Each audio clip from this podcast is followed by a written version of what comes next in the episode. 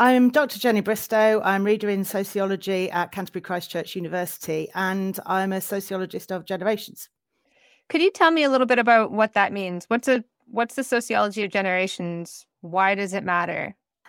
The sociology of generations is, um, as I tend to employ it, uh, it's a very kind of contested kind of area and people go at it in different ways.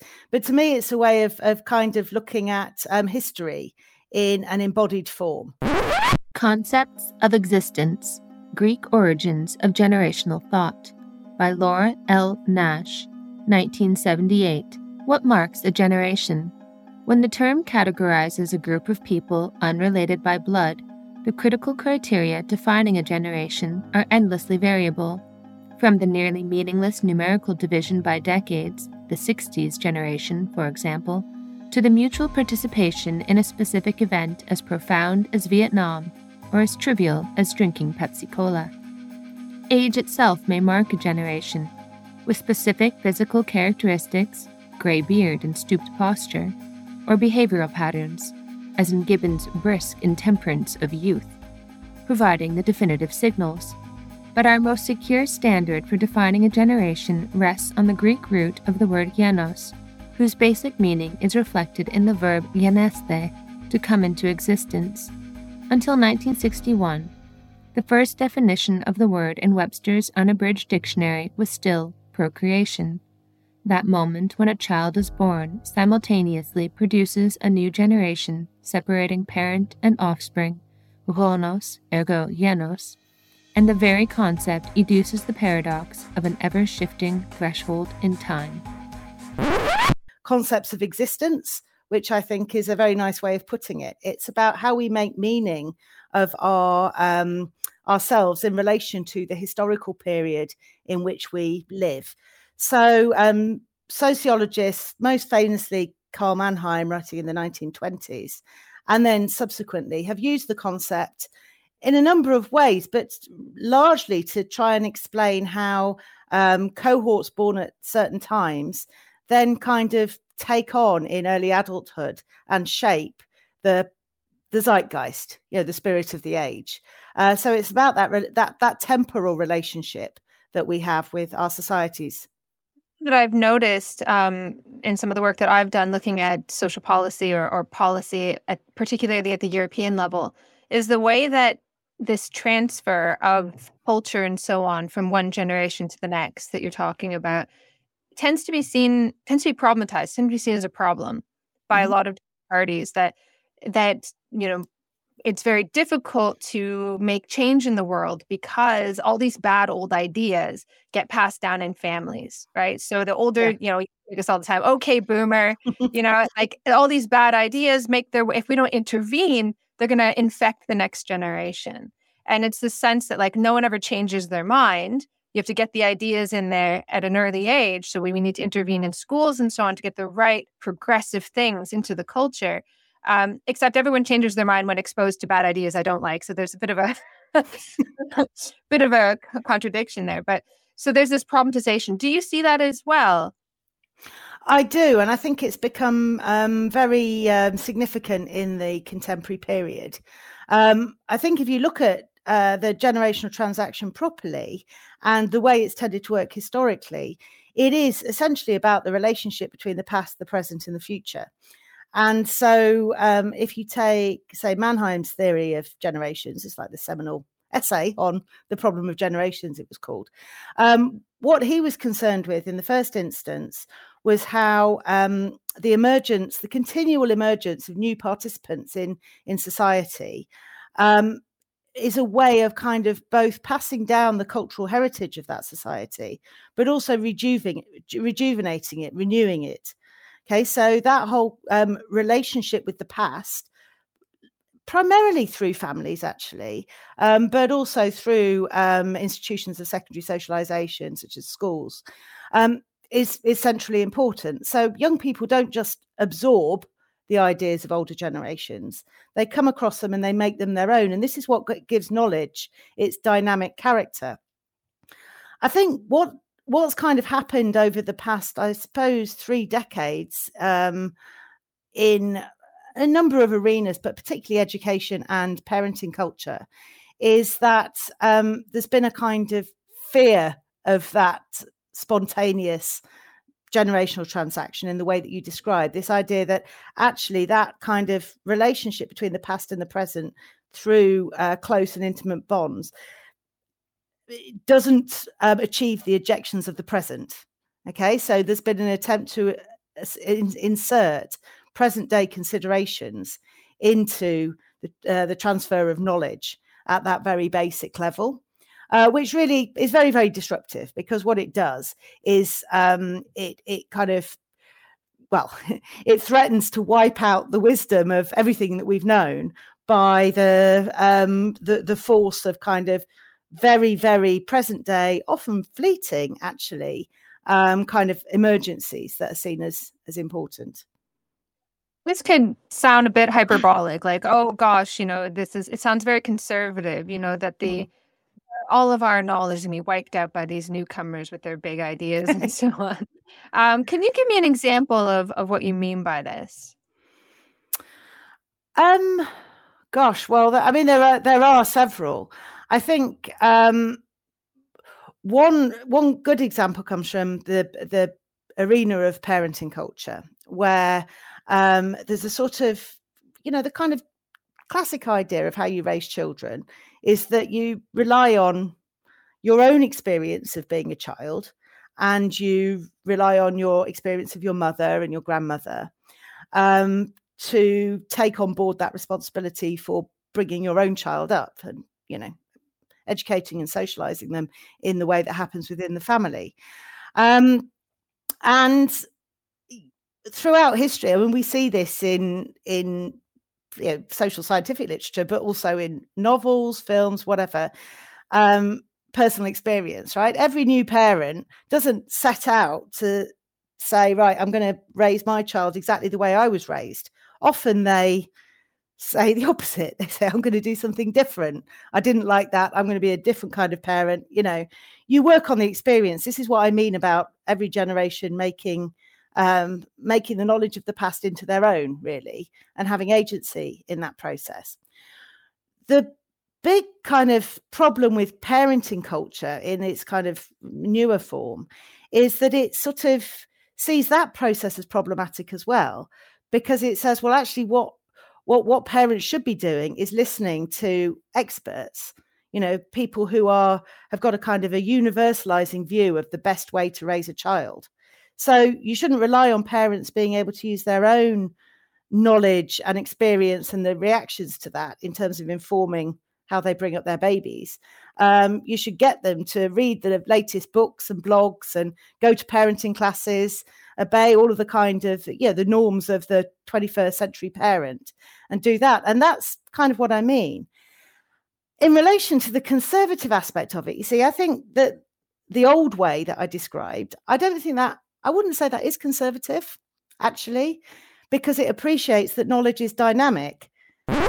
Ideology and Superstructure in Historical Materialism by Franz Jakubowski, first published 1936. Page 60. The relation between consciousness and being can thus only be correctly understood if being is conceived of dynamically, as process. It then loses its rigidly objective form Individual things on the surface of social being are removed from their isolation and seen as processes within the framework of the social totality. When the great basic principle of the dialectic is applied, the world is not seen as a complex of achieved things, but as a complex of processes. Social reality, in its historical flux, is shown to be human reality, that is, the totality of human relations rather than a relation between things. Consciousness no longer stands outside being and is no longer separated from its object. It is a moving and moved part of the historical becoming of reality. Consciousness is determined by the transformation of being, but, as the consciousness of acting men, it in turn transforms this being. Consciousness is the self knowledge of reality, an expression and a part of the historical process of being which knows itself at every stage of development. That you know younger generations in taking things on board and then transmitting them to their own children or the children they teach um, are you know they're, they're not kind of just funnels from the past into the the present or the future you know in that way um, they are very much actively making that knowledge so i think that is dynamic and i think the the problem a lot of the problem with the kind of um, very presentist mindset that seeks to replace that experience with a a kind of devotion to expert advice um, that's very much constructed around the imperatives of the now. Um, I think that the problem with that is that it, it's very, very uh, rigid. It's actually, I mean, I wouldn't say that's conservative either, but it doesn't allow for the dynamism of knowledge and experience in the way that properly that would operate. Can you tell me? So you mentioned this this term parenting culture a couple of times. What exactly does that mean? So I've talked about this. I've, I've tried to sort of get across like, no, parenting culture dictates blah, blah, blah. People are like, what do you want about? so what, what exactly do you mean by that? Uh, okay, so I'm um, visiting research fellow at the, the Centre for Parenting Culture Studies, uh, based at the University of Kent. Um, which I maybe should have said in the introduction. Yeah. But um, that's been running for sort of over ten years now, and with colleagues there, we've we've written a book that we're now kind of um, updating into a second edition, looking at how things have moved in the past ten years, and particularly the experience of the uh, COVID lockdown uh, for education and, and, and family life. Um, and in the discussion of parenting culture, what what we're attempting to do is to say, you know there's always been historically this thing called child rearing. Okay, that's how society. Yeah, that's a, a societal project done by individual families, but it was kind of conceptualized as stuff uh, as as such. Um, what then kind of began to happen in the 70s and became really crystallized in the 1990s in uh, America, Britain, and then has now kind of, you know, sort of bled into yeah Western Europe and um, and, and, and more broadly, was that that project of just kind of raising the next generation became um, turned into a sort of um, um, dogmatic imperative, really, um, a very politicized activity that yeah, politicians and policymakers put at front and center of their uh, approach to you know, leading society politically. That um, takes it out of the domain of uh, just what parents do and turns it into a kind of top level normative um, demand, really, that people kind of practice their parenting in a particular kind of way. I don't know if that's clear, but it's a sort of it's a kind of a, a very kind of behavior orientated approach to child rearing um, the which says, you know, what matters is it doesn't matter who you are, but you must, for example, read to your child for 10 minutes a day. Otherwise, their brains will shrink and they'll go on to commit crime. I am not making this stuff up. I mean, this is all in the policy documents. You know, you must uh, breastfeed.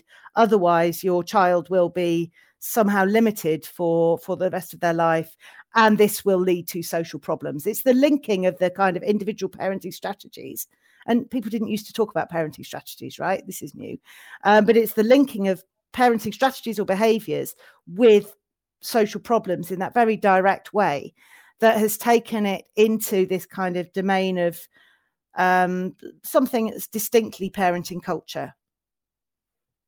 Yeah, I, I think that's fairly clear. So, just to sort of reiterate, a lot of people will link this to neoliberalism, for instance, that there's this sort of permeation of neoliberal sort of um, uh, goal oriented thinking where every aspect of your life has to be geared toward key performance indicators. Hmm. So all family life becomes this like um, these made up of all these processes and all of these behaviors that you have to go through in order to create um, this citizen that's going to be employable. and if you mess up in any of these areas, these social problems or this failure of whatever objective it might be that you're supposed to be living up to, it's it's your fault. And in this way, it kind of deflects attention from you know a broader society with a class structure that's pretty resistant to change and so on. And it's like, no, no, what did the parents do?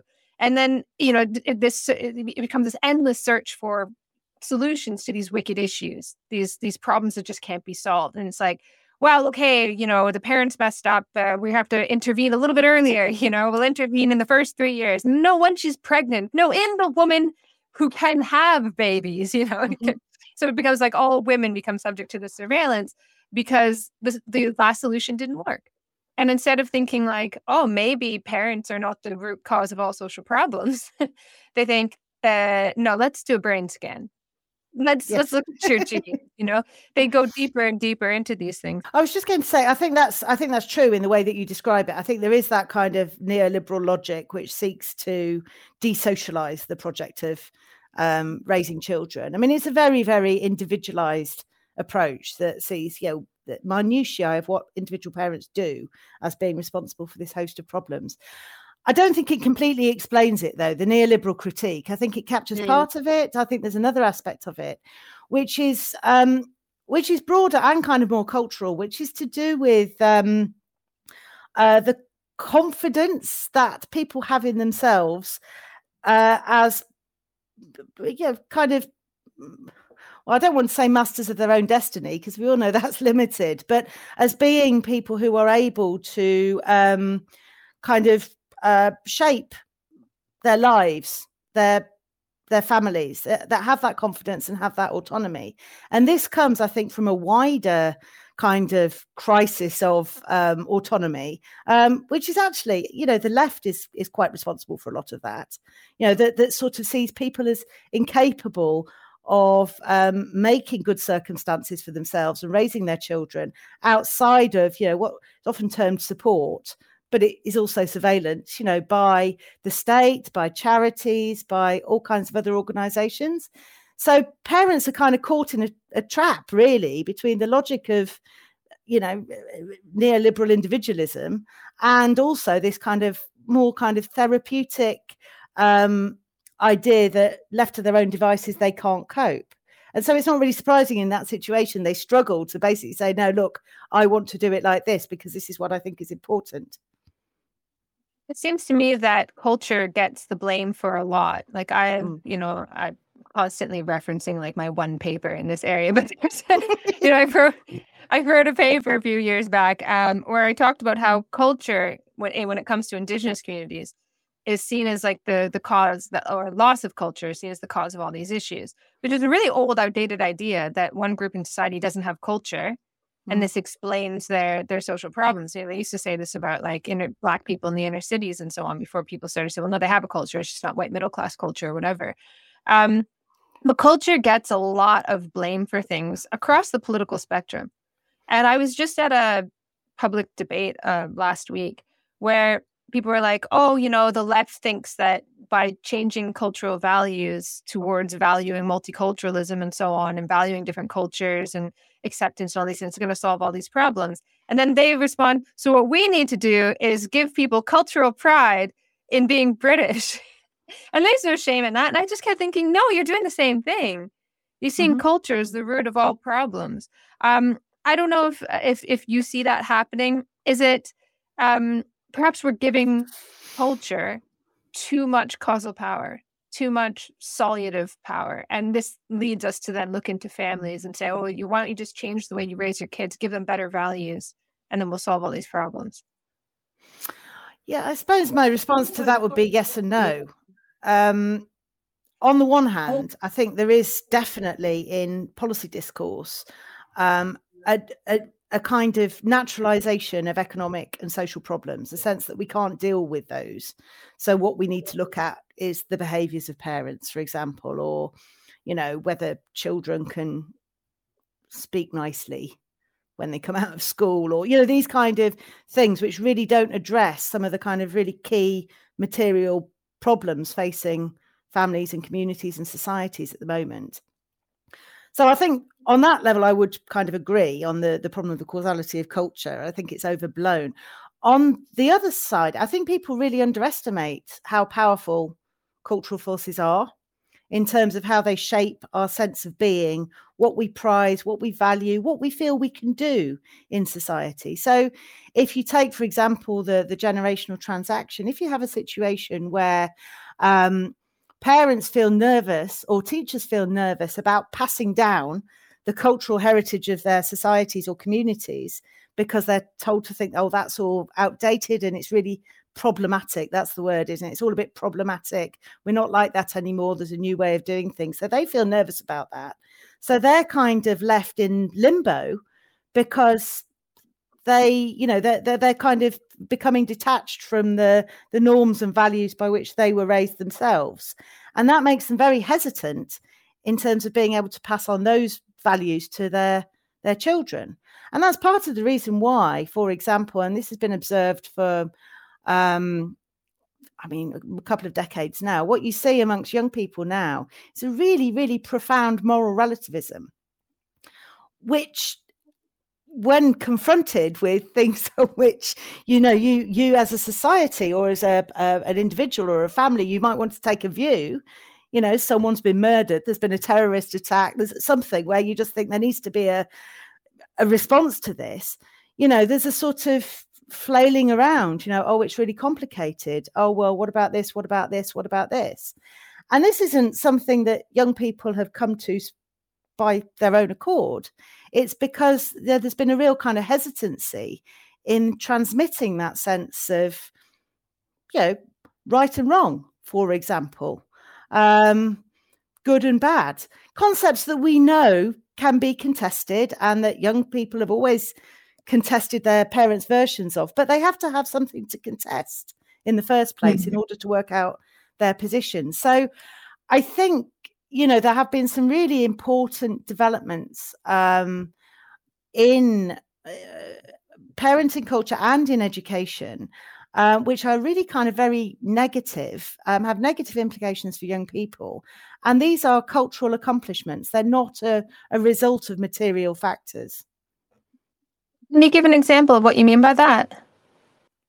Can I talk about the COVID lockdowns? Would that make sense? Yeah, absolutely. Yeah. Right. So so this is so one example of the difficulty I think that that arises when we kind of lose our cultural bearings and we have this hesitancy about the relationship between the past, present, and the future is what happened during the uh, the COVID lockdowns. Now, I wrote a, quite a lot about this. I was very bothered um, by the policy itself, I thought it was a, a, a, bad policy with, you know, that would be very destructive, but particularly bothered about the implications for young people, uh, partly informed by my research, partly informed by the fact that I've got two teenage daughters, and partly informed by the fact that I teach young people. You know, I was um, really was struck by how um, how bad it felt to suddenly be removed from that relationship of teaching uh, young people while they're going through this time of social crisis. It just felt just so completely wrong. And what happened during COVID, I thought was very interesting because it it it sort of brought to a head trends that have been developing for a long time. The first of which was a kind of a willingness to suspend everything we knew and everything we thought and everything we valued in the face of a present day emergency. Right now, we hear rhetoric about this a lot. We hear it, yeah, particularly in, in the language of environment, yeah, the, the climate emergency, this idea that, oh, it's an emergency, so we've just got to do this.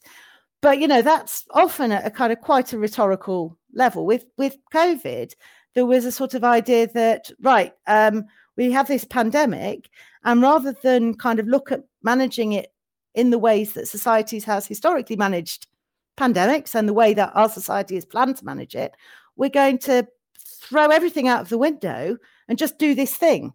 You know, just do this, just panic, right? Lockdown on the basis of, you know, what? Because China did it. That was that was kind of why. And so that struck me as very alarming. But the other thing that struck me as very alarming was what happened to schools, because in the co- in the course of that sort of what kept being termed an unprecedented emergency and what was a very unprecedented policy, there was a sense that educating our children didn't matter, or in fact, socializing our children didn't matter. That just closing schools just meant they'd be bored for a bit, and that was all that would happen. And I thought that really kind of brought into relief how much as a society we have come to doubt the importance of education you know? And then when people talk about education eh, they talked about it in that context. They talked about it as kind of accessing the curriculum or they talked about learning loss you know? And there was this idea that you could just kind of put it online and as long as kids had access to resources that was okay. And and you thought gosh we that that would not have happened at a time when society had actually got a clear sense of why we need to educate children, what education means. Um, so that's that's kind of one fairly kind of extreme example. But I think that the trouble is that since that happened, we're going to see lots of smaller examples of exactly this kind of process because we just you know we asked ourselves the question what is education for and we came up with a shrug or or it became uh, you know we forgot all about secondary socialization and the basics of sociology and yes. we're like no no it's just about uh, curriculum transfer mm. yes that's it that's all it's we, about we want them to be independent learners that's what i remember yeah. and you think yeah this yeah. is what we try and do with undergraduate students we try and get them to be independent learners but we don't just kind of send them to their bedrooms and say get on with it and when you've mm. got children, children being told you need to be independent learners, and you think, well, yeah, really, where are the grown-ups in the room at this point? Mm-hmm. You know? Yeah, it's it's interesting too. It's it's all of the obsession with like process in contemporary life, and yet we throw it out the window a lot of the time. Like with maths, for instance, like a lot of mm-hmm. people mm-hmm. will figure out after doing the long slog of figuring of learning math they learn that oh you know they make up all sorts of little games in their head to figure out what 55 plus 45 means, you know, constantly. Mm. Uh, and and then they teach that directly to students. And they're like, oh, well, you know, adults don't go through this whole process. And then they're like, we'll just teach them that directly. It's like, no, you're able to do that because you went through the long slog exactly, of learning exactly. math. But and another funny thing was that people were panicking constantly for years and years about every little thing being injurious to children's mental health. Then mm-hmm. all of a sudden, when people were promoting lockdown, they rediscovered resilience. Oh, don't worry, children resilient. the irony. So I wanted to go back to something that you said about um, moral relativism. Mm-hmm. And that a lot there's a lot of uncertainty around sort of making a strong claim that su- such and such is wrong. This is true in a lot of respects, and in a lot of respects it isn't. And I wondered if um, for instance, like there's this weird coexistence between moral relativism and essentialism or emotional essentialism. And so we've had this wherever, you know, everything's sort of in flux and everything's a spectrum and so on, that weirdly produced a kind of essential truth in feeling and emotion, where I think people look for an anchor, right? They look for an anchor somewhere to put down and, and holds firm, right? They need something like that. And when it was taken out of the material world, it, the mm-hmm. anchor was put inside the self. And I think, ironically, that's a real bad place for that because the self is so much in flux, right?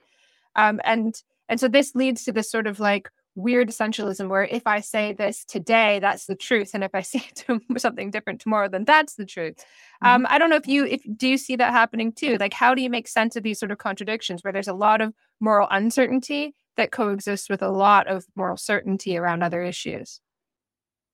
Well, I think that's the problem, and it, and you see it all the time, and and, and it is very contradictory in a sense. I mean, sometimes I just think I can't make sense of these contradictions, right? Because, um, yeah, you you have, for example, identity. You know how you how you feel, because that becomes the only thing that you can have a purchase on now. You know, I I I feel like this, but that's very selectively read.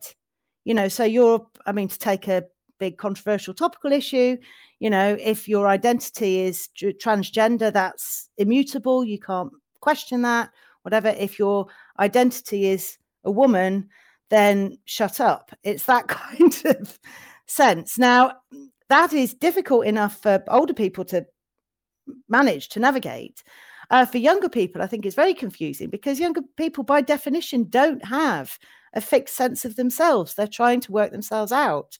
And so they are often, it seems to me, kind of incited to kind of draw these very, very fixed and binary positions on certain issues whilst being kind of told that they can't really, they shouldn't make any kind of firm claims on a whole range of other things. In part two, we talk about moral uncertainty surrounding the current conflict in Israel and Palestine, historical guilt, and whether or not human beings have more or less power to change the world, for better or worse, than we think. Visit patreon.com slash Ashley A. Frawley.